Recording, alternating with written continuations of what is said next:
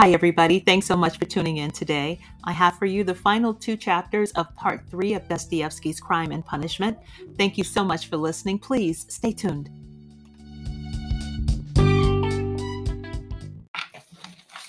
Part three, chapter five. Raskolnikov was already entering the apartment. He went in, looking as if he was trying with all his might to restrain himself from bursting into laughter again following him with a completely disconcerted and ferocious expression, as red as a peony, lanky and clumsy, came the embarrassed Razumikin. His face and entire figure were at that moment really ridiculous and justified Raskolnikov's laughter.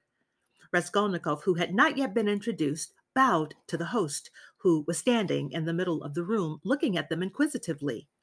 Raskolnikov extended his hand and shook his host's, still apparently with extreme effort to suppress his good cheer and to utter at least two or three words to introduce himself. But as soon as he had managed to assume a serious expression and mutter something, suddenly, as if against his will, he looked at Razumikin again and couldn't restrain himself. His suppressed laughter broke out again, all the more uncontrollably the more he tried to control himself. The extraordinary ferocity with which Razumikin reacted to this genuine laughter lent this scene the appearance of the most sincere merriment and, most importantly, naturalness. Razumikin, as if on purpose, contributed to this effect. Damn it all! he roared, waving his arm and crashing into a small round table holding an almost empty glass of tea. Everything went flying and splintering. Of course, Alexander the Great was a great hero. But why break the chairs, gentlemen? You're destroying government property, cried Porfiry Petrovitch cheerfully. The scene was as follows. Raskolnikov, forgetting that the host was shaking his hand, was still laughing heartily, but having a sense of proportion, he was waiting for an opportunity to this end to end his outburst as soon as possible in the most natural way.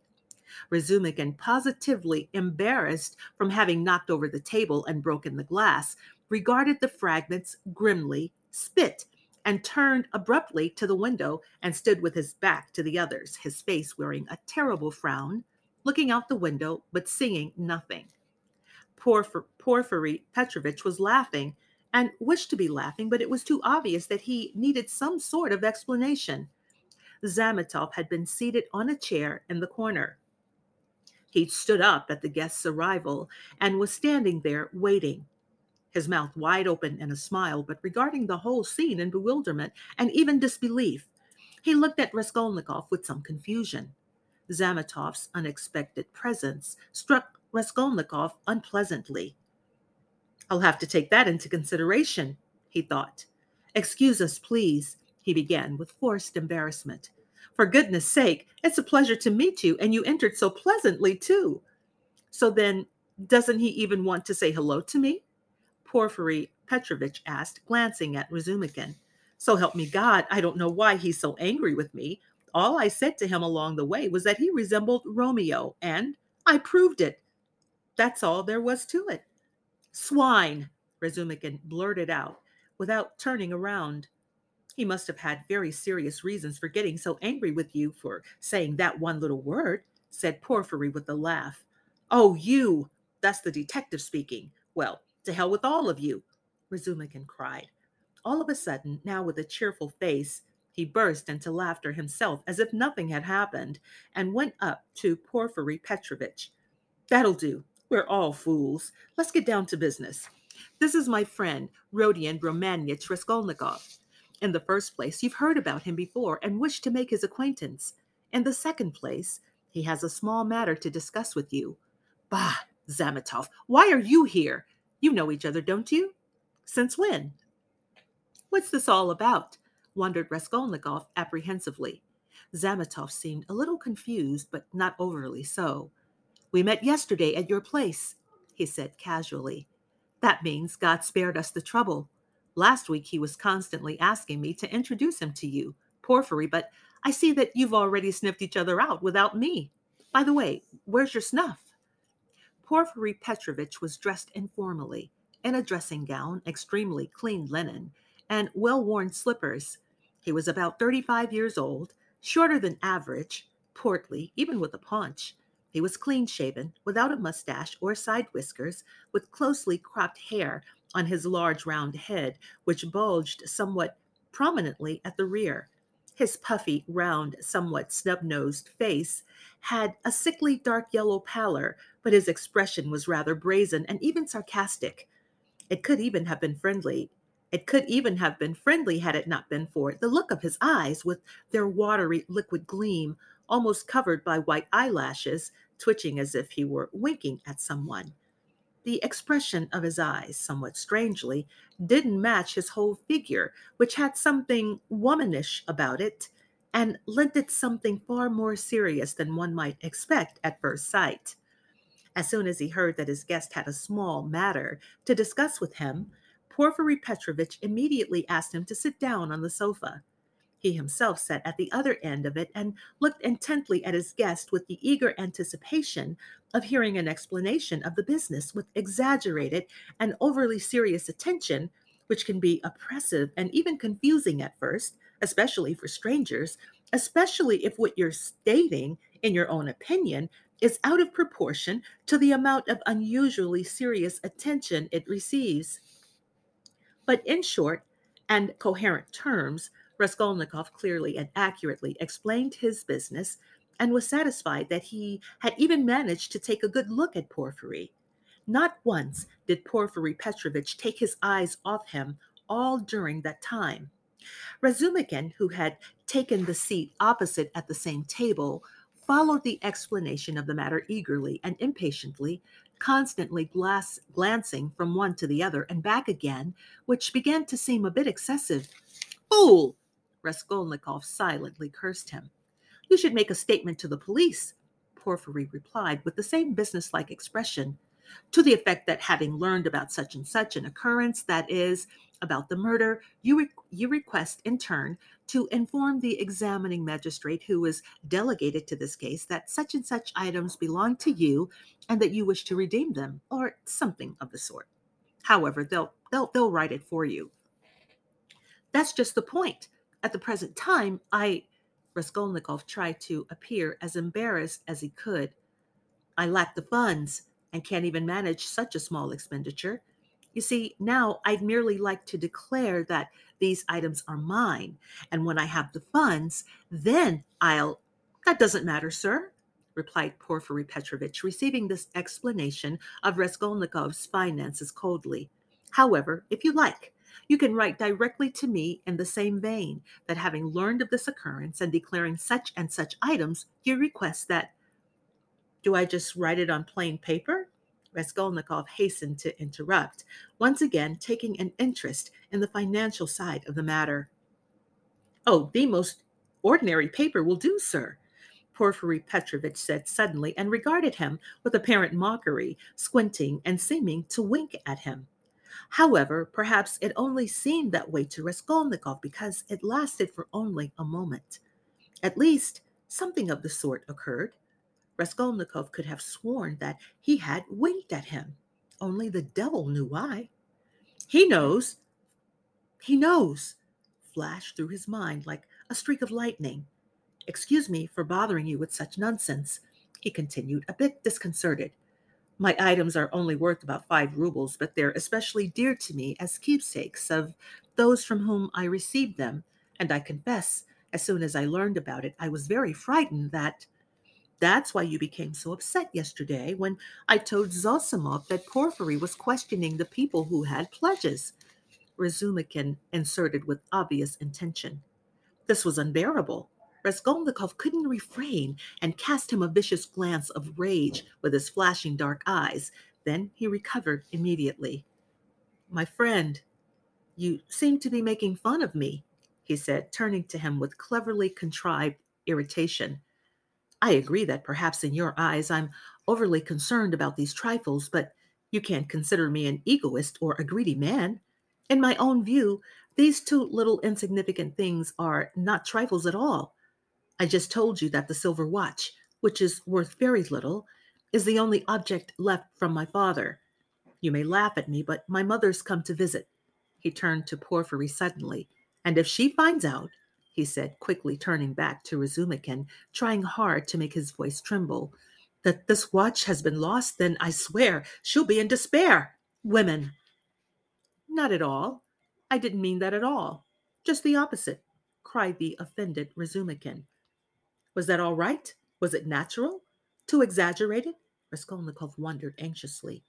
Why did I say women? Has your mother come to see you? Porfiry Petrovitch inquired for some reason. Yes. When was that, sir? Last evening. Porfiry was silent, as if pondering. In any case, your items couldn't possibly be lost, he continued calmly and coldly. I've been waiting for you here for some time.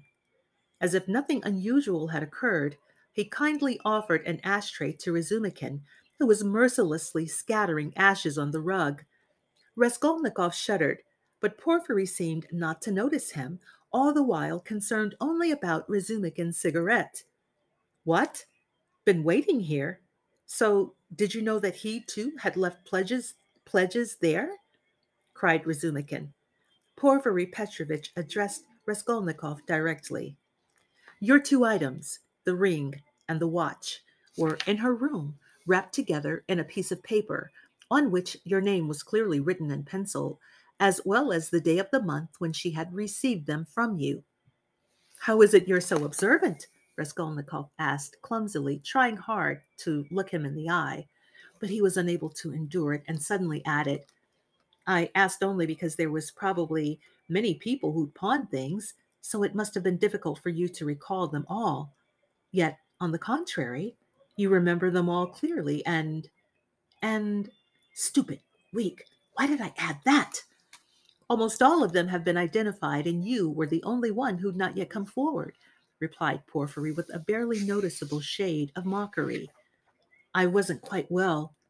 I heard about that, sir. I even heard that you were very disturbed about something or other. Even now, you look a bit pale. Not at all. On the contrary, I'm completely well. Raskolnikov replied rudely and angrily, suddenly changing his tone. Malice was seething in him, and he was unable to suppress it. If I speak in anger, I'll give myself away, occurred to him again. Why are they tormenting me? He wasn't quite well, Razumikin interjected. What nonsense he's talking. Until yesterday, he was constantly delirious. Well, just think, Porfiry, he could barely stand on his feet. But as soon as we, that is, Zosimov and I, let him out of our sight yesterday, he got dressed, slipped out, and was up to some mischief almost until midnight. And all this in total delirium, I can tell you. Can you imagine that? A most extraordinary episode. Really? In total delirium? You don't say. Porfiry said, shaking his head with some kind of effeminate gesture. Hey, that's nonsense. Don't believe it. But you don't believe him anyway, Raskolnikov blurted out with too much anger. Porfiry Petrovitch, however, seemed not to have heard these strange words. How could you have gone out unless you were delirious? Razumikin asked suddenly, growing heated. Why did you go out? For what? And why in secret? Were you in your right mind then? Now that all the danger's passed. I'm saying this directly to you. I was fed up with all of them yesterday, Raskolnikov replied, turning suddenly to Porfiry with an arrogantly challenging smile. I ran away from them to rent an apartment so they wouldn't be able to find me. I grabbed a pile of money to take with me.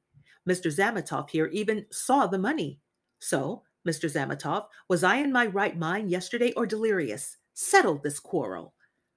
At the moment, he would have liked to strangle Zametov. He didn't appreciate his look or his silence at all.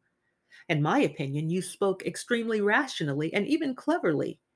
But, sir, you were too irritable, Zametov declared dryly. But today, Nikodim Fomitch told me, Porfiry Petrovitch inserted, that he met you yesterday, very late, in the apartment of a certain civil servant who'd been run over by horses. What about that civil servant? Razumikin chimed in. Well, weren't you insane at his apartment? You gave the widow your last rubles for the funeral. So if if you wanted to help, give her 15 or 20, but leave yourself at least 3 rubles, but you handed over all 25. Perhaps I found a treasure somewhere. How do you know? I was feeling very generous yesterday. Mr. Zametov knows I found a treasure. Excuse me, please, he said, turning to Porfiry with trembling lips, for disturbing you with such trivial nonsense for the last half hour. You must be sick of us, right? Not at all, sir. Quite to the contrary. To the contrary. If only you knew how you intrigue me. It's interesting to see and hear. And I, I must confess, I'm so glad that you finally decided to come. Give me some tea at least. My throat's dry, cried Razumikin. A splendid idea. Perhaps everyone will join you. Would you like something more substantial before we have tea? Go ahead, said Razumikin. Porfiry Petrovitch went to order the tea. Thoughts were spinning like a whirlwind in Raskolnikov's head. He was terribly irritated. The main thing is that they don't want to conceal it or stand on ceremony. And if you didn't know me, how was it that you talked to Nikodim Fomitch about me? It must mean that they don't even want to hide the fact that they're following me like a pack of dogs. They spit in my face quite openly. He trembled with rage. Well, go on and beat me, but don't play with me like a cat with a mouse. It's not polite, Porfiry Petrovitch. Perhaps I won't allow it, sir. I'll stand up and blurt out the whole truth right in everyone's ugly mug. You see how I despise you. He caught his breath with difficulty. But what if it only seems so to me? What if it's a mirage and I'm mistaken about everything? Furious out of inexperience, unable to unable to keep acting this vile part. Perhaps it's all unintentional. Their words are all so ordinary, but there's something to them. One can always say that, but there's something to it. Why did he say, in her room? Why did Zametov add that I spoke cleverly? Why do they use that tone of voice? Yes, that tone. Razumikin was sitting here too. Why didn't it occur to him? Nothing ever occurs to that innocent blockhead. It's the fever again. Did Porfiry wink at me just now or not? Do they want to irritate my nerves or tease me? Is it all a mirage? Or do they know? Even Zametov's impertinent. Is he? Zamatov reconsidered overnight. I had a feeling he'd reconsider. He feels at home here, yet he's here for the first time. Porfiry doesn't treat him as a guest and is sitting with his back to him. They came to terms because of me. They were definitely talking about me before we arrived. Do they know I went back to the apartment? I wish they'd get on with it. When I said yesterday I when I said yesterday I'd gone off to rent an apartment, he he missed it. Didn't catch it. But it was clever of me to bring up the idea of the apartment. It'll be useful later on. Delirious, they say. he knows all about last evening, but he didn't know that my mother had come. And that old crone wrote down the date in pencil. You're lying. I won't let you catch me. They still don't have any facts. It's only a mirage. No, give me facts. The apartment's no fact, but delirium. I know what to say to them. Do they know I went back to the apartment? I won't leave until I find out. Why did I come here? But now I'm getting angry, and that just might be a fact. Phew, I'm, I'm so irritable. Perhaps that's all right. It's the role of a sick man. He's he's feeling me out. He'll try to sidetrack sidetrack me. Why did I come? All this flashed through his head like lightning. Porfiry Petrovitch returned in a moment. He suddenly seemed more cheerful. You know, brother, since your party yesterday, my head's.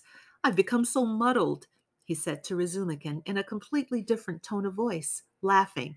Well, was it interesting? I deserted you yesterday at the most interesting point. Who won?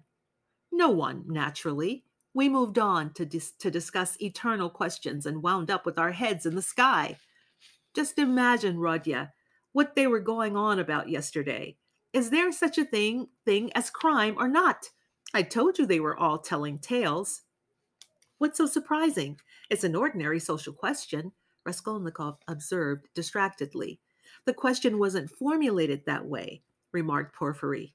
Not quite, that's true, agreed Raz- Razumikin at once, hastening and getting excited as usual. You see, Rodion, Listen and give your opinion. I'd like to hear it.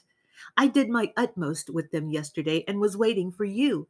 I even told them about you and said you'd come. It all began with the views of the socialists. Their points are well known. Crime is a protest against the abnormal structure of society, and that's that. Nothing else. No further reasons are permitted, nothing more. That's not true, cried Porfiry Petrovitch. He grew visibly more animated and kept laughing, looking at Razumikin, which excited the latter even more.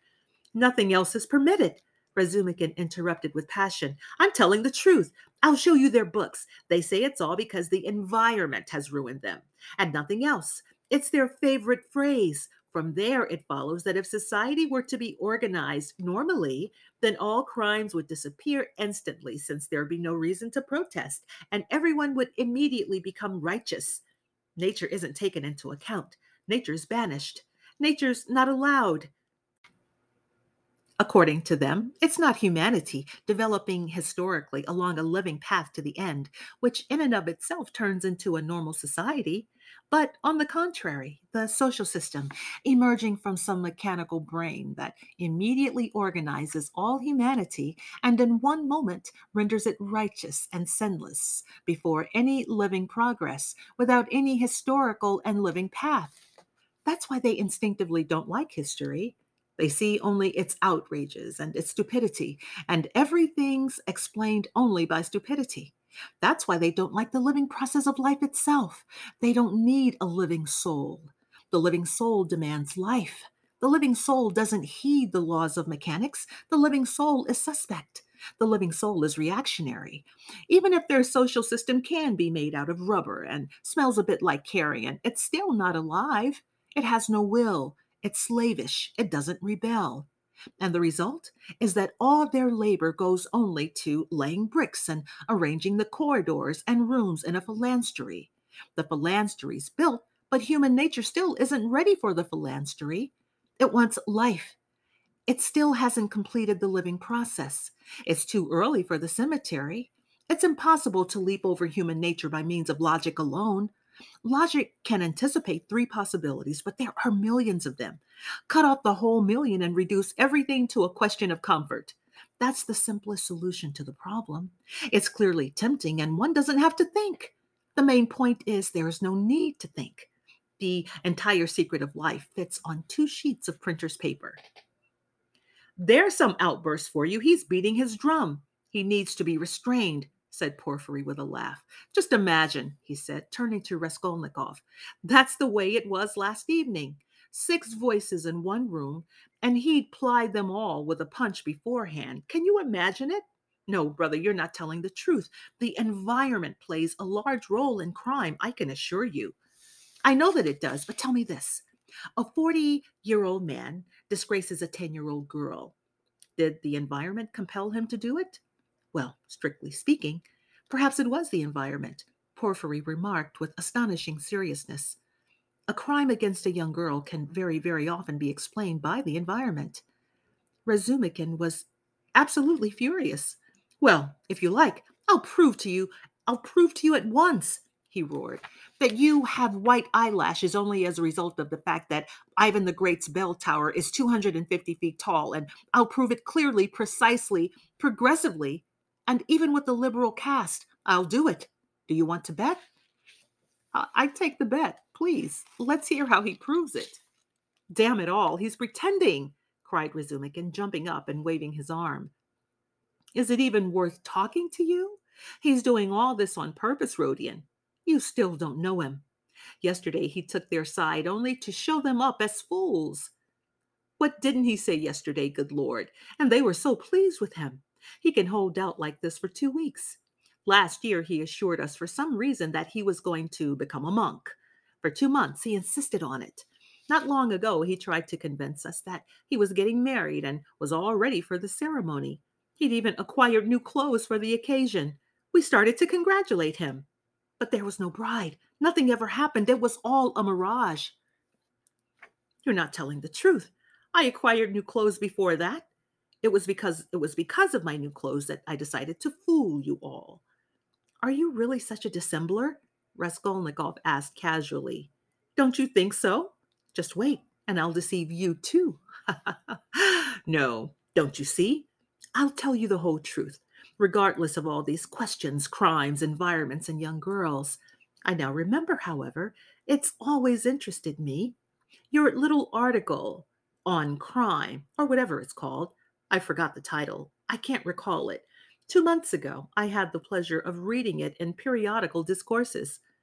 My article in periodical discourses? Raskolnikov asked in surprise.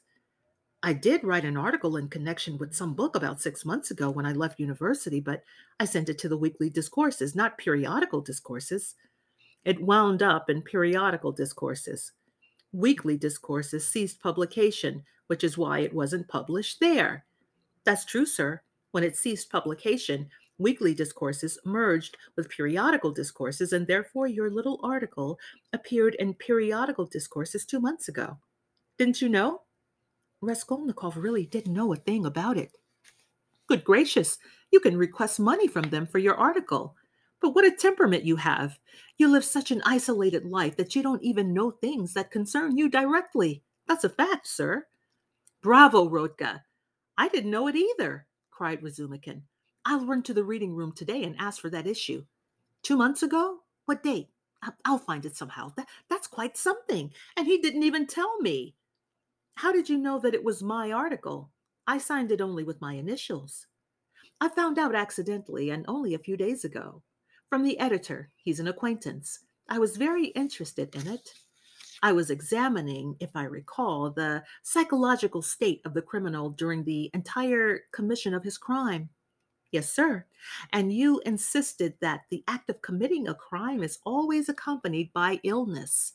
It's very, very original, but it wasn't that part of your little article that caught my eye. Rather, it was the idea mentioned at the end of the article, which unfortunately you merely touch on by implication that there exist in the world certain people, as it were, who are able, that is, that they're able, but who have every right to commit any kind of outrages and crimes, and that the laws do not apply to them. Raskolnikov smiled at the forced and intentional distortion of his idea. What? What's that? A right to crime? And because the environment ruined them? Razumikin inquired with some alarm. No, no, no, that, that's not exactly why, replied Porfiry. The point is that in his article, all people are divided into ordinary and extraordinary. Ordinary people must live in obedience and do not have the right to overstep the law because, don't you see, they're ordinary. But extraordinary people have the right to commit all sorts of crimes and to overstep precisely because they're extraordinary. That's what you say, it seems, if I'm not mistaken. How's that? It can't be like that, Razumikin muttered in confusion. Raskolnikov smiled again. He understood immediately what the point was and where he was being pushed. He remembered his article. He decided to accept the challenge. That's not exactly what I said, he began simply and modestly. However, I confess that you stated it almost correctly, even if you like completely correctly. He found it very pleasant to agree that it was completely correct. The only difference is that I don't insist in any way that extraordinary people absolutely must and are always obligated to commit all, sorts of outrages, as you say. It even seems to me that such an article wouldn't be accepted for publication. I merely imply that the extraordinary man has the right, that is, not the official right, but he himself has the right to permit his conscience to overstep various obstacles and only in the case that the execution of his idea, sometimes perhaps one that would benefit all mankind, requires it. You say that my article was unclear. I'm prepared to explain it to you as best I can. Perhaps I'm not mistaken in assuming that you'd like me to. If you please, sir.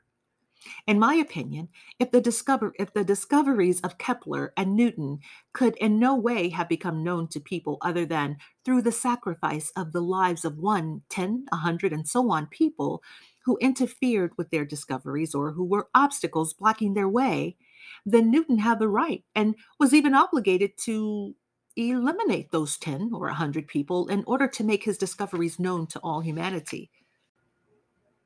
From this, it in no way follows that Newton had the right to kill anyone and everyone he pleased or to rob people every day at the market. Furthermore, I recall I developed the idea in my article that all people, at least the lawgivers and trailblazers of humanity, beginning with the ancients, continuing with Lycurgus, the Solons, Mohammeds, Napoleons, and so forth, each and every one of them, they were criminals just by the virtue of the fact that in propagating new laws, they were at the same time destroying the old laws viewed as sacred by society and handed down by their fathers. Of course, they didn't hesitate even to shed blood, if that blood, sometimes completely innocent and valiantly shed in defense of old laws, would help them. It's even noteworthy that a majority of these benefactors and trailblazers of humanity were particularly horrible shedders of blood. In a word, I conclude that everyone, not only the great people, but even those who stand out just slightly from the everyday rut, that is, those who are even marginally capable of uttering some new word must, by their nature, necessarily be criminals. More or less, it, it goes without saying. Otherwise, it would be difficult for them to break out of the rut. And of course, they can't agree to remain in the rut, again, by their very nature. But in my opinion, they're even obligated not to agree to stay there. In a word, you see that up to this point, there's nothing particularly new in what I say. This has all been written and read a thousand times. Regarding my division of people into ordinary and extraordinary, I, I agree that it's somewhat arbitrary, but I'm not insisting on exact numbers. I merely believe in my main idea. It consists precisely in the view that by the laws of nature, people are divided in general into two categories. The lower category, ordinary, that is, so to speak, material serving solely for the purpose of reproducing the species, and into people proper, that is, those who possess the gift or talent of uttering some new word in their milieu. Subdivisions here are naturally endless, but the notable characteristics of both categories are rather distinct. The first category, that is, the material, speaking in general, consists of conservative people by nature well behaved, who live in obedience like and like being obedient. In my opinion, they're even obligated to be obedient because that's their destiny, and there's nothing humiliating about it for them. The second category consists of people who break the law, destroyers, or, judging by their abilities, those predisposed to be so. Their crimes, it goes without saying, are relative and diverse. For the most part, in extremely diverse forms, they require the destruction of the present order in the name of something better. But even if it's necessary to step over a corpse, to wade through blood in order to attain his goal, then, in my opinion, he may, according to his conscience, give himself permission to wade through blood, depending on, however, the nature of his idea and its dimensions. Note that well. Only in that sense do I speak in my article about their right to commit a crime. You'll recall that we began with the legal question. However, there's no cause for alarm. The mass of humanity hardly ever recognizes this right. It punishes these men or hangs them more or less, and does so with absolute justification, fulfilling its conservative function, although in succeeding generations, the same mass of humanity places those very same people who were executed on a pedestal and worships them more or less. The first category always comprises men of the present, the second, men of the future. The former preserve the world and increase its population. The latter move the world forward and lead it to its goal. Both have an equal right to exist.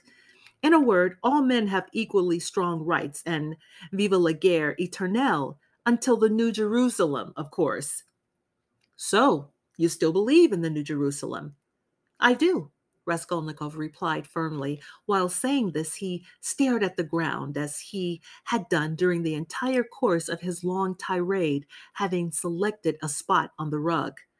And do you believe in God? Forgive me for being so curious. I do, repeated Raskolnikov, raising his eyes to Porfiry's face. And do you believe in the raising of Lazarus? I I do. Why are you asking these questions? Do you believe in it literally? Literally. I see. Sir, I was merely curious. Forgive me, sir, but if you please, I'll return to the previous subject. They aren't always executed. Some, on the contrary, triumph during their lifetime. Oh, yes, some attain their goals in their lifetime. And then? Then they begin executing other people, if necessary, you know, and even the large majority of them do it. In general, your remark is very witty. Thank you, sir. But tell me this how does one distinguish the extraordinary people from the ordinary ones? Are there some special signs at birth? I have in mind that greater accuracy is needed, so to speak, more external distinctness. Excuse the natural discomfort of a practical and well intentioned man, but might it be possible to arrange for them to wear special clothing or to bear some mark?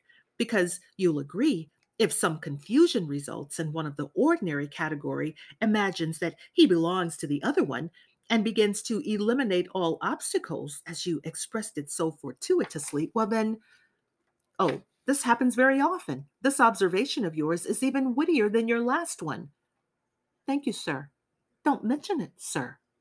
But consider the fact that a may consider the fact that a mistake is possible only on the part of those people in the first category, that is, the ordinary people, as I call them, perhaps very inauspiciously in spite of their inborn inclination to obey, by a certain playfulness of nature, not denied even to a cow, and extremely larger numbers of them like to imagine themselves advanced people, destroyers, and they aspire to utter a new word. They do this with absolute sincerity. As a matter of fact, at the same time, they very often fail to notice the genuinely new people and even despise them as backward and incapable of higher thinking. But in my opinion, there can be no real danger here, and you have nothing to worry about because these people never get very far. Of course, they can sometimes be beaten for their fervor, so as to remind them of their rightful place, but nothing more. You don't even need anyone to carry out the punishment. They'll beat themselves up because they're so well behaved. Some will provide the service to others, and some will do it to themselves. They impose various public punishments on themselves, and it turns out beautifully and instructively. In a word, you have no need to worry. This is the law. Well, at least on that score, you've somewhat reassured me. But here's another concern. Sir, tell me, please, are there many of these people, the extraordinary ones, who have the right to mow down others? Of course, I'm prepared to bow down before them, but you'll agree it would be terrible if there if there were very many of them, wouldn't it? Oh, don't worry about that either, Raskolnikov continued in the same tone. In general, an unusually small number of people are born, even strangely few, with a new idea, or who are capable of even uttering something new.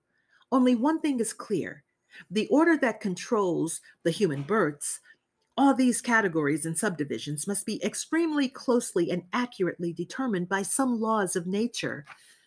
This law, it goes without saying, is now unknown, but I believe that it exists and may subsequent and may subsequently become known.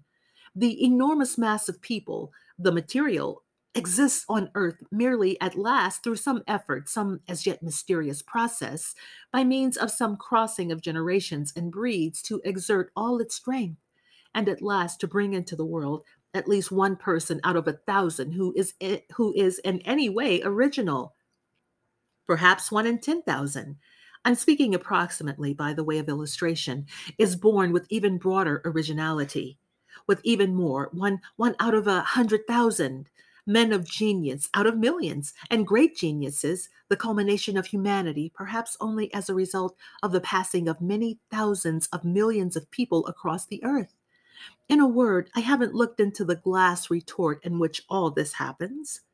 But there absolutely is a definite law, and there must be one. It can't all be a matter of chance. Are you both joking, or what? Razumikin exclaimed at last. You're trying to mislead each other, aren't you? You just sit there mocking one another. Can you be serious, Rodya? Raskolnikov turned his pale, almost sad face to him and made no reply. Porfiry's ostensible, insistent, irritating, and impolite sarcasm seemed strange to Razumikin when compared to his friend's calm, sad face. Well, my friend. If this really is so serious, then, of course, you're right that none of it's new, and it all resembles everything we've read and heard a thousand times before. But what's really original in all this, and belongs exclusively to you, to my chagrin, is the fact that you sanction bloodshed as a matter of conscience, and, excuse me for saying so, even with such fanaticism. That, accordingly, is the main idea of your article the sanctioning of bloodshed as a matter of conscience. Why, in my opinion, that's more terrible than an official or legal sanction to shed blood. Absolute right. It is more terrible, echoed Porfiry. No, you you must have gotten carried away somehow. It, it's all a mistake. I'll read it. You were carried away. You can't really think that. I'll read it. You won't find all that in my article. It's only hinted at there, Raskolnikov said. Yes, indeed, said Porfiry, unable to sit still. Now it's almost clear to me how you regard crime. But you must excuse my persistence. I'm really sorry to bother you like this, but don't you see?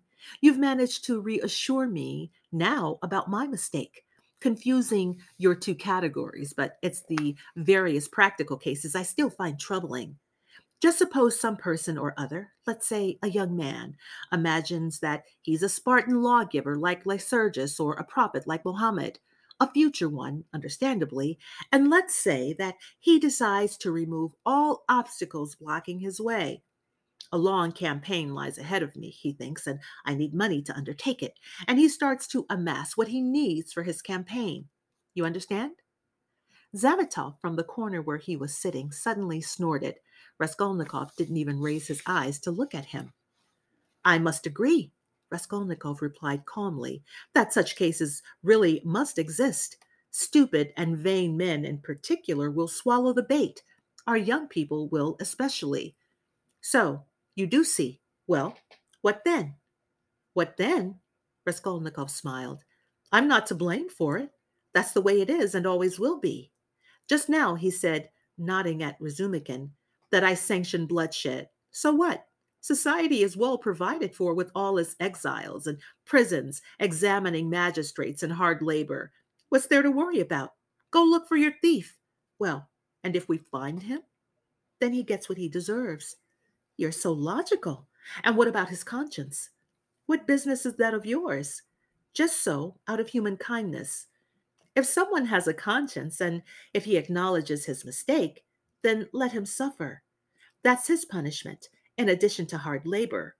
All the real genius, all the real geniuses, Razumikin asked with a frown, those granted the right to kill, shouldn't they have to suffer at all, even for the blood they shed? Why use the word should? This doesn't involve a question of permission or prohibition. Let him suffer if he pities the victim. Pain and suffering are always obligatory for someone with broad intellect and deep feeling. Truly great individuals, it seems to me, must experience great sorrow in this world, he added, suddenly becoming con- contemplative and no longer in a conversational mode. He raised his eyes, regarded everyone somberly, smiled, and picked up his cap. Now he was much calmer than when he'd first than when he'd first arrived, and he felt this. Everyone stood up. Well then, Scold me or not, get angry with me or not, but I can't hold back, Porfiry Petrovitch declared again. Allow me to pose one more small question. I'm still troubling you, I know. I want to introduce one tiny little idea of mine, merely so as not to forget it. All right. What's your little idea? Raskolnikov asked, serious and pale, standing in front of him in anticipation. Here it is. Really, I don't know how best to express it this little idea of mine is so very playful and psychological. Well, then, when you were composing your little article, could it possibly be the case that you might also have considered yourself, even the tiniest bit, to be an extraordinary man uttering some new word in the sense that you're using it? Isn't that so? Very possibly, Raskolnikov replied contemptuously. Razumikin made a movement. And if so, then you yourself have, have decided, well, in view of some unfortunate worldly circumstances and constraints, or for the advancement of all mankind in some way, to step over those obstacles, say, for example, to kill and rob. Suddenly, Porfiry seemed to wink at him with his left eye again and chuckle inaudibly, just as he had before. If I were to step over, then, of course, I wouldn't tell you, Raskolnikov replied with arrogant, provocative contempt. No, indeed. It's just that I'm interested strictly in clarifying the meaning of your article, merely in a literary sense, of course. Ah, this is so obvious and insolent, Raskolnikov thought with disgust. Allow me to observe, he replied dryly, that I don't consider myself a Mohammed or a Napoleon or anyone of that sort. Therefore, not being one of them, I can't possibly provide you with a satisfactory explanation of how I would act if I were. Well, come, come now. Who among us in Holy Rus doesn't consider himself a Napoleon these days? Porfiry suddenly asked with alarming familiarity. This time, there was even something unusually distinctive in his intonation. Part 3, Chapter 6. I don't believe it. I can't believe it a perplexed Razumikin repeated, trying with all his might to refute Raskolnikov's conclusions. They were already nearing Bakaleev's house, where, in their rented rooms, Pulcheria Alexandrovna and Dunya had been waiting for them for quite a while. Razumikin frequently paused along the way, impelled by the heat of the conversation, confused and agitated solely by the fact that it was the first time they had spoken plainly about that. They don't believe it replied Raskolnikov with a cold, calm grin. As usual, you didn't notice anything while I was weighing every word. You're mistrustful. That's why you weighed every word. Hmm. Really, I agree that Porfiry's tone was rather strange, and especially that scoundrel Zametov. You're right, there was something in it, but why? Why? He changed his mind overnight. On the contrary, the contrary. If they'd had that brainless idea, they'd have tried with all their might to conceal it and hide their cards so they could catch you afterward. But now, it's insolent and careless. If they really had any facts, that is, genuine facts, or some kind of well founded suspicions, they'd really have tried to conceal the game in the hope of winning even more. But they'd have conducted a search long ago. However, they don't have any facts, not one. It's all a mirage. It cuts two ways, merely a passing fancy, and they're trying to use insolence to confuse the matter. Perhaps Porfiry's angry that there are no facts, and so he burst out with all that. Perhaps he has some intention. He seems to be a clever man. Maybe he wanted to frighten me by showing me that he knows. There's psychology for you, my friend. However, it's horrid to have to explain all this. Leave it alone. It's insulting. Insulting. I understand you, but now, since we've begun talking openly, and it's excellent that we've begun, I'm glad. Now I can confess to you frankly that I noticed this idea of theirs a while ago. All this time, it goes without saying, merely as a hint, a creeping suspicion. But why on earth should they have even a creeping suspicion? How dare they? Where where are the roots hidden? If you only knew how angry I was. What, just because you're a poor student, disfigured by poverty and hypochondria, on the brink of a cruel illness and delirium, which might already have begun? Make a note of that. You're mistrustful, proud, knowing your own worth. You've spent six months all alone, seeing no one, wearing tattered clothes and boots without soles, standing in front of some policeman, tolerating their abuse, and then you're confronted with an unexpected debt an overdue promissory note to the court counselor Chebarov, stinking paint, 100 degree heat, stifling air, a crowd of people, an account of the murder of a person where you'd been the day before, and all this on an empty stomach. How could you keep from fainting? And to base it all on that? On that? To hell with it. I understand how annoying it is, but in your place, Rodka, I, I'd have burst out laughing in their faces, or better still, I'd have spat right in their ugly mugs, the thicker the better, and have landed a few dozen slaps on all of them, skillfully as one always should, and that would be the end of it. To hell with them. Take heart. What a disgrace. He did a good job laying it all out, thought Raskolnikov. To hell with them. But there's an interrogation tomorrow as well, he said bitterly. Do I really have to explain it all to them? I'm annoyed that I humiliated myself with Zametov in the tavern yesterday. To hell with it. I, I'll go see Porfiry myself. We're related, so I'll squeeze it out of him, let him explain the root of the matter. And as for Zametov, he's finally guessed, thought Raskolnikov. Wait, cried Razumikin, suddenly seizing him by the shoulder. Stop! You're wrong. I, I've just thought it through. You're wrong. What sort of a dirty trick was it? You say the question about the workers was a dirty trick.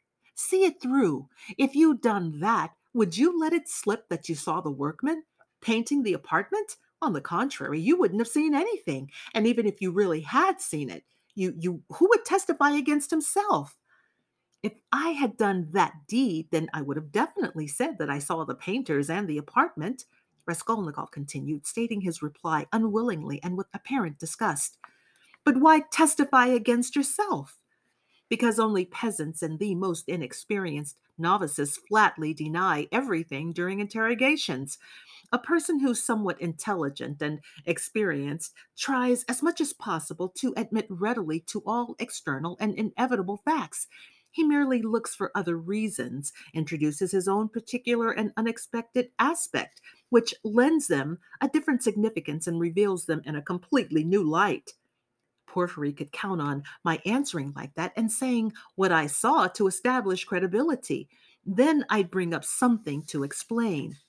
But he would have told you immediately that the workmen couldn't have been there two days before. Consequently, you were there precisely on the day of the murder, after seven o'clock. He'd have caught you with a detail.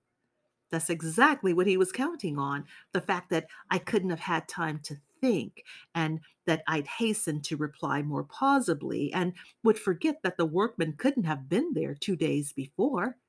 How could you forget that? Easy as pie. Clever people get tripped up most easily on just such insignificant details. The cleverer a person is, the less he suspects that he'll be tricked by something so simple. You have to trick the cleverest person with the simplest matter. Porfiry isn't as stupid as you think at all. But after this, he's a scoundrel. Raskolnikov couldn't keep from laughing, but at the same moment, his own animation and the enthusiasm with which he had laid out the last explanation seemed strange to him, since he had conducted the entire previous conversation with grim disgust, apparently for his own aims and of necessity. I'm beginning to enjoy certain aspects of this, he thought to himself.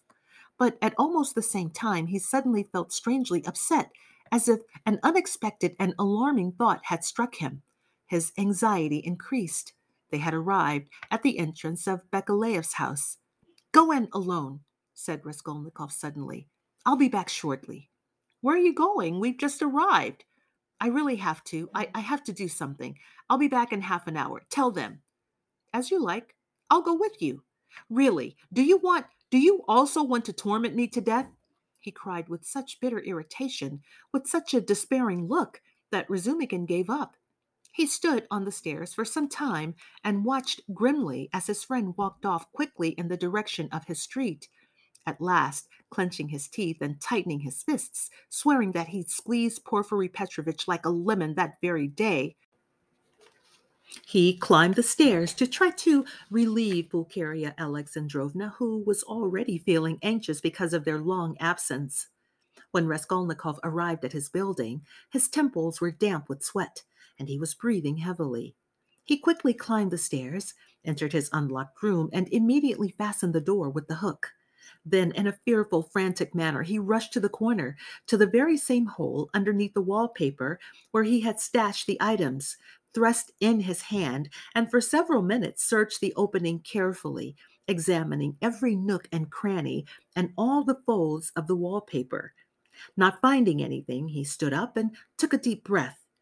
As he had been approaching Bakaleev's house a while ago, he suddenly imagined that some item, some small chain, cufflink, or even the paper in which the items were wrapped, with the old woman's marks on it, might somehow have slid down and gotten lost in the little crack, and then might suddenly emerge before him as unexpected and incontrovertible evidence.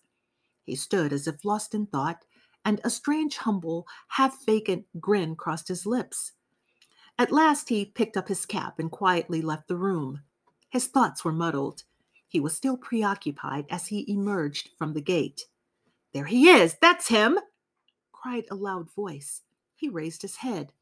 The caretaker was standing at the door of his little room and pointing him out to a small man who looked like a tradesman, dressed in a vest and some sort of long robe, and who, from a distance, very much resembled a peasant woman.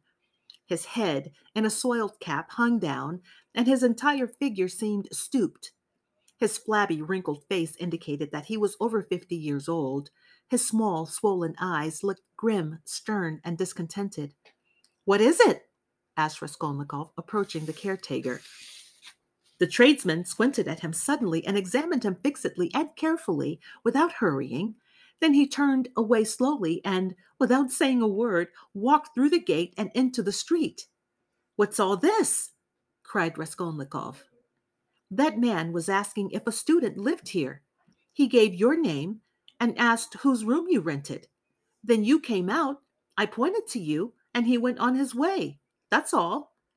The caretaker was also a bit perplexed, but not too. He thought a little longer, turned around, and went back into his room.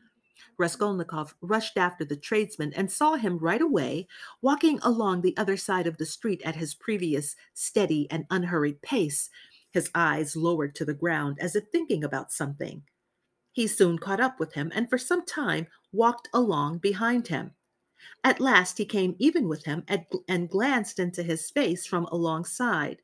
The man noticed him right away, looked at him quickly, but lowered his eyes once more. They continued walking thus for another minute, one next to the other, without exchanging a word. You were asking the caretaker about me? Raskolnikov said at last, but somehow in a low voice. The tradesman made no reply and didn't even look up. They were silent again. Why did you come and ask for me? And now you're silent. Mm. What's this all about? Raskolnikov's voice broke off as if the words were unwilling to be uttered clearly. This time the tradesman raised his eyes and regarded, and regarded Raskolnikov with a sinister, gloomy look. Moiterer! he said suddenly in a low but clear, intelligible voice. Raskolnikov walked along next to him. His legs suddenly felt weak, and a chill ran up his spine. For a moment, his heart skipped a beat, but then it started pounding, as if it had come loose. They continued that way for about a hundred paces, once again in silence. The tradesman didn't look at him. What are you talking about? What? Who's the murderer? muttered Raskolnikov, barely audibly. You're the murderer, he said, even more distinctly and commandingly, with a grin of contemptuous triumph, and once more glanced directly at Raskolnikov's pale face and into his lifeless eyes. They both approached the crossing. The tradesman turned into the street on the left and kept going without looking back. Raskolnikov stood still for a long time and watched him go. He saw how the tradesman walked about fifty paces, then turned around and looked at him, remaining motionless on the same spot. It was impossible to make it out, but it seemed to Raskolnikov that this time he smiled again with a cold, contemptuous, triumphant grin. With faint, weak steps, trembling knees, and a terrible chill, Raskolnikov turned back and climbed the stairs to his little room. He took off his cap, put it on the table, and stood still for about ten minutes. Then, feeling feeble, he lay down on the sofa and stretched out painfully with a weak groan. His eyes were closed. He lay there for half an hour. He didn't think about anything. There were some thoughts or fragments of thoughts, some images disordered and unconnected, faces of people he had seen way back in his childhood or encountered somewhere only once and couldn't even remember where, the bell tower of the Voznesensky church, the billiard table in a tavern with some officer standing next to it, the smell of cigars in a basement tobacco shop, a beer hall, a back staircase, completely dark, splattered with dirty dishwater and strewn with eggshells, and the sound of Sunday church bells floating in from somewhere. Objects shifted and swirled like a whirlwind. He even found some things pleasant and tried to hold on to them, but they faded. In general, something oppressed him outside, but not too much. Sometimes he even felt good. The slight chill hadn't passed, but that too was almost pleasant to experience. He heard Razumikin's hurried steps and his voice. He closed his eyes and pretended to be asleep. Razumikin opened the door and stood on the threshold for some time as if in thought. Then he quietly stepped into the room and cautiously approached the sofa. He could hear Nastasia's whisper Don't disturb him. Let him have a good sleep. Then he'll have something to eat. Indeed, re- replied Razumikin. They both left quietly and closed the door. Another half hour passed. Raskolnikov opened his eyes and lay back again, clasping his hands behind his head. Who is he? Who's that person that emerged from under the earth? Where was he, and what did he see? He saw everything, no doubt. Where was he standing then, and how could he see? Why is he appearing only now from under the ground? How could he have seen? Is it possible? Hmm continued Raskolnikov, growing cold and shuddering. At the jeweler's case that Nikolai found behind the door, was that also possible? Evidence? You overlook one of a million details, and there's evidence the size of an Egyptian pyramid. A fly passed by, and it saw. Is this all possible? While loathing, he suddenly felt how weak he had grown, physically weak. I should have known all this he thought with a bitter grin. Knowing myself, having had a premonition about myself, how did I dare take an axe and get stained with blood? I should have known ahead of time. Eh, I really did know beforehand, he whispered in despair. No, those people aren't made like this. A true master to whom all things are permitted destroys Toulon, carries out carnage in Paris, forgets an army in Egypt, loses half a million men in Moscow in a Moscow campaign, and gets away with a clever pun at Vilna. And then, after his death, they erect statues to him. It goes without saying that everything is permitted to him. No, clearly such men are not made of flesh and blood, but of bronze. All of a sudden, an unexpected, extraneous thought almost made him laugh. Napoleon, the pyramids, Waterloo, and a scraggly, vile widow, an old woman, a moneylender with a red trunk under her bed. What a mouthful, even for Porfiry Petrovitch to swallow. How could he do it? His sense of aesthetics would interfere. Would a Napoleon stoop to crawl under an old woman's bed? Hey, what nonsense! At times he felt that he was raving. He would sink into a mood of feverish excitement. That old crone is rubbish, he thought heatedly and impetuously. The old woman was no more than a mistake. She wasn't the point. The old woman was merely an illness. I wanted to hurry up and overstep. I didn't kill a person. I killed a principle. A principle is what I killed, but I didn't step over at all. I remained on this side. The only thing that I managed to do was kill. And it turns out I didn't even do that right. A principle? Why did that fool Razumikin abuse the socialists a while ago? They're hardworking folk, business-like people contributing to the common good. No, life's been given to me once and it'll never come again. I don't want to wait for the common good. I want to live myself, or else it's better not to live at all. What of it? I merely didn't want to pass a hungry mother clutching a ruble in my pocket while waiting for the common good. They say, I'll carry one small brick for universal happiness, and as a result, I'll fill my heart at peace. Ha ha! Why did you leave me out? I only live once, and I also want to. Hey, I'm an aesthetic louse, nothing more, he added suddenly and burst out laughing like a madman. Yes, I'm really a louse, he continued, clinging to his thought with malice, burrowing into it, playing with it, enjoying it. If only because, in the first place, I'm now thinking about the fact that I'm a louse. Secondly, for a whole month I've been pestering most gracious Providence, summoning it as a witness that I'm undertaking this not only for my own sake and whims, I said, but because I have a majestic and worthwhile goal. and in the third place, because I propose to observe all possible fairness in the execution, weights and measures, and arithmetic.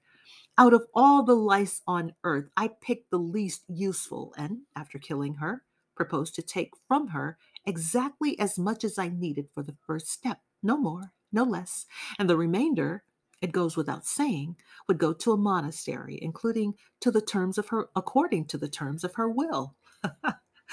therefore, therefore, ultimately, I am a louse, he added, grinding his teeth, because I myself, perhaps, am even viler and filthier than that murdered louse. And I had a premonition earlier that I'd say that to myself after I killed her. Can anything compare with such horror? Oh, the vulgarity, the baseness. Oh, how I understand the prophet with the scimitar on, on a steed. Allah commands, and trembling creatures obey. The prophet was correct, completely correct, when he placed a wonderful artillery battery across the street somewhere and mowed down the innocent and the guilty without deigning to explain himself. Obey, trembling creature, and do not desire, because that's not your business. Oh, never will I forgive that old woman. His hair was soaked with perspiration. His trembling lips were parched, his motionless gaze directed at the ceiling. My mother, my sister, how I loved them. Why do I hate them now? Yes, I hate them. I physically hate them. I can't stand to have them near me. A while ago, I went up and kissed my mother. I remember to embrace her and think that if she knew, then could I really have told her then? I'm capable of that Hmm. She should be the same as I am, he added, thinking with effort, as if struggling with approaching delirium. How, how I hate that old woman now. It seems I'd kill her again if she came back to life. Poor Lizaveta. Why did she turn up there? It's strange, however. Why do I hardly think about her as if I hadn't killed her? Lizaveta, Sonia, poor meek creatures with meek eyes. Dear souls, why don't they weep? Why don't they moan? They give away everything. They look meekly and softly. Sonia, Sonia, gentle Sonia. He drifted into sleep. It seemed strange to him that he didn't remember how he turned up on the street. It was already late evening. Twilight was growing deeper, the full moon was shining more and more brightly, but the air was somehow very stuffy. Crowds of people were walking along the streets. Craftsmen and workers were returning home, others out for a stroll. The air smelled of lime, dust, and stagnant water. Raskolnikov was gloomy and anxious. He remembered very well that he had left home with some intention, that he had something to do, and that he should hurry, but he had forgotten what it was. Suddenly he stopped and noticed that on the other side of the street, on the sidewalk, stood a man waving to him. He crossed the street toward him, but suddenly this man turned and walked away as if nothing had happened, his head lowered, without turning around or giving any sign that he had waved. Enough of this. Did he wave? wondered Raskolnikov and began following him. Before going ten paces, he suddenly recognized him and became frightened. It was the former tradesman, wearing the same robe and with the same stoop. Raskolnikov walked along at a distance, his heart pounding. They headed into an alley. The tradesman still didn't turn around. Does he know that I'm following him? wondered Raskolnikov. The tradesman went through the gate to a large house. Raskolnikov approached the gate and began looking. Would he glance back and beckon to him? Indeed, the tradesman suddenly turned around and seemed to beckon to him again. Raskolnikov passed through the gateway too, but the tradesman was no longer in the courtyard. He must have turned at once into the first stairway. Raskolnikov rushed after him. In fact, two flights above, he heard someone's measured, unhurried footsteps. It was strange, but this staircase seemed familiar. There was a window on the first floor. Moonlight was shining through the glass mournfully and mysteriously. Here's the second floor. Oh, it was the same apartment in which the painters had been working. How come he hadn't known that right away? The footsteps of the man ahead died away. He must have stopped, or else he's hiding somewhere. Here's the third floor. Should he go on? How quiet it was, even frightening. But he walked on. The sound of his own footsteps scared and alarmed him. Good Lord, it's so dark. The tradesman must be hiding in some corner. Ah, the door to the apartment stood open onto the landing. He thought for a bit and then went in. It was very dark and deserted in the entryway. There was not a soul, as if everything had been removed. Quietly, on tiptoe, he went into the living room. The entire room was brightly lit by moonlight. Everything was just as it had been before chairs, mirror, yellow sofa, and framed pictures. The huge, round, copper red moon shone directly in through the windows. The stillness is because of the moon, thought Raskolnikov. It must be posing a riddle now. He stood there and waited, waited a long time. The quieter the moon, the louder his heart pounded, even beginning to hurt. Stillness prevailed. All of a sudden, he heard a momentary dry crackling as if a twig had been broken, and then everything became silent again. An awakened fly suddenly bumped into the window pane and began buzzing plaintively. At that very moment, in the corner, between the small wardrobe and the window, he noticed what seemed to be a cloak hanging on the wall. Why is there a cloak here? he wondered. It wasn't there before. He approached it quietly and guessed that someone might be hiding behind it. He cautiously drew back the cloak with his hand and saw a chair on which the old woman sat, all huddled over, holding her head in such a way that he couldn't see her face. But it was she. He stood over her. She's afraid, he thought, and quietly freed the axe from its loop and struck the old woman on the crown of her head once and then again. But it was strange. She didn't even stir under the blows, as if she were made of wood. He grew fearful, bent over, and began looking at her more closely. She bent her head even lower. Then he crouched all the way down to the floor and glanced up at her face. He took one look and froze in horror. The old woman was sitting there laughing. She was overcome with quiet, inaudible laughter, trying with all her might to make sure he didn't hear her. Suddenly, it seemed that the door to her bedroom was opening slightly, and there, too, someone was laughing and whispering. Rage overcame him. He began striking the old woman on the head with all his strength. But with each blow of the axe, the laughter and whispering from the bedroom sounded stronger and louder, and the old woman shook with mirth. He tried to flee, but the entire entryway was filled with people. The door to the staircase was open, and on the landing, the staircase, and below, stood a crowd of people, side by side, everyone looking, but everyone quiet, all waiting, all silent. His heart skipped a beat. His feet wouldn't budge and he felt rooted to the spot. He tried to cry out and woke up. He took a deep breath, but strangely, his dream seemed to continue. His door was wide open, and a complete stranger stood on the threshold, staring at him fixedly. Raskolnikov had not quite opened his eyes completely when he shut them again. He lay on his back and didn't stir. Is this still my dream or not? He wondered and opened his eyelids ever so slightly to take a look. The stranger stood on the same spot and was still staring at him.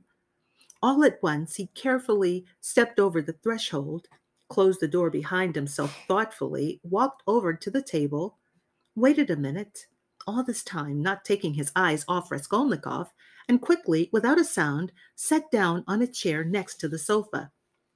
He placed his hat to one side, on the floor, and rested both of his hands on his cane, lowering his chin to his hands. It was apparent that he was prepared to wait a long time. As much as Raskolnikov could see through his eyelashes, this man was no longer young. He was solidly built and had a thick, light colored, almost white beard. About ten minutes passed. It was still light, but evening was already set- setting in. It was absolutely still in the room. Not a sound was drifting in, even from the staircase. Only a large fly kept buzzing and beating against the window pane. At last, this became unbearable. Raskolnikov suddenly raised himself and sat up on the sofa. Well, say something. What do you want? I knew that you weren't asleep, but merely pretending, the stranger replied, peculiarly grinning serenely. Allow me to introduce myself. Arkady Ivanovich Svidrigailov. That brings us to the end of part three of Dostoevsky's Crime and Punishment here at Karla Reads the Classics. Thank you guys so much for listening. I hope you enjoyed the reading. Until next time.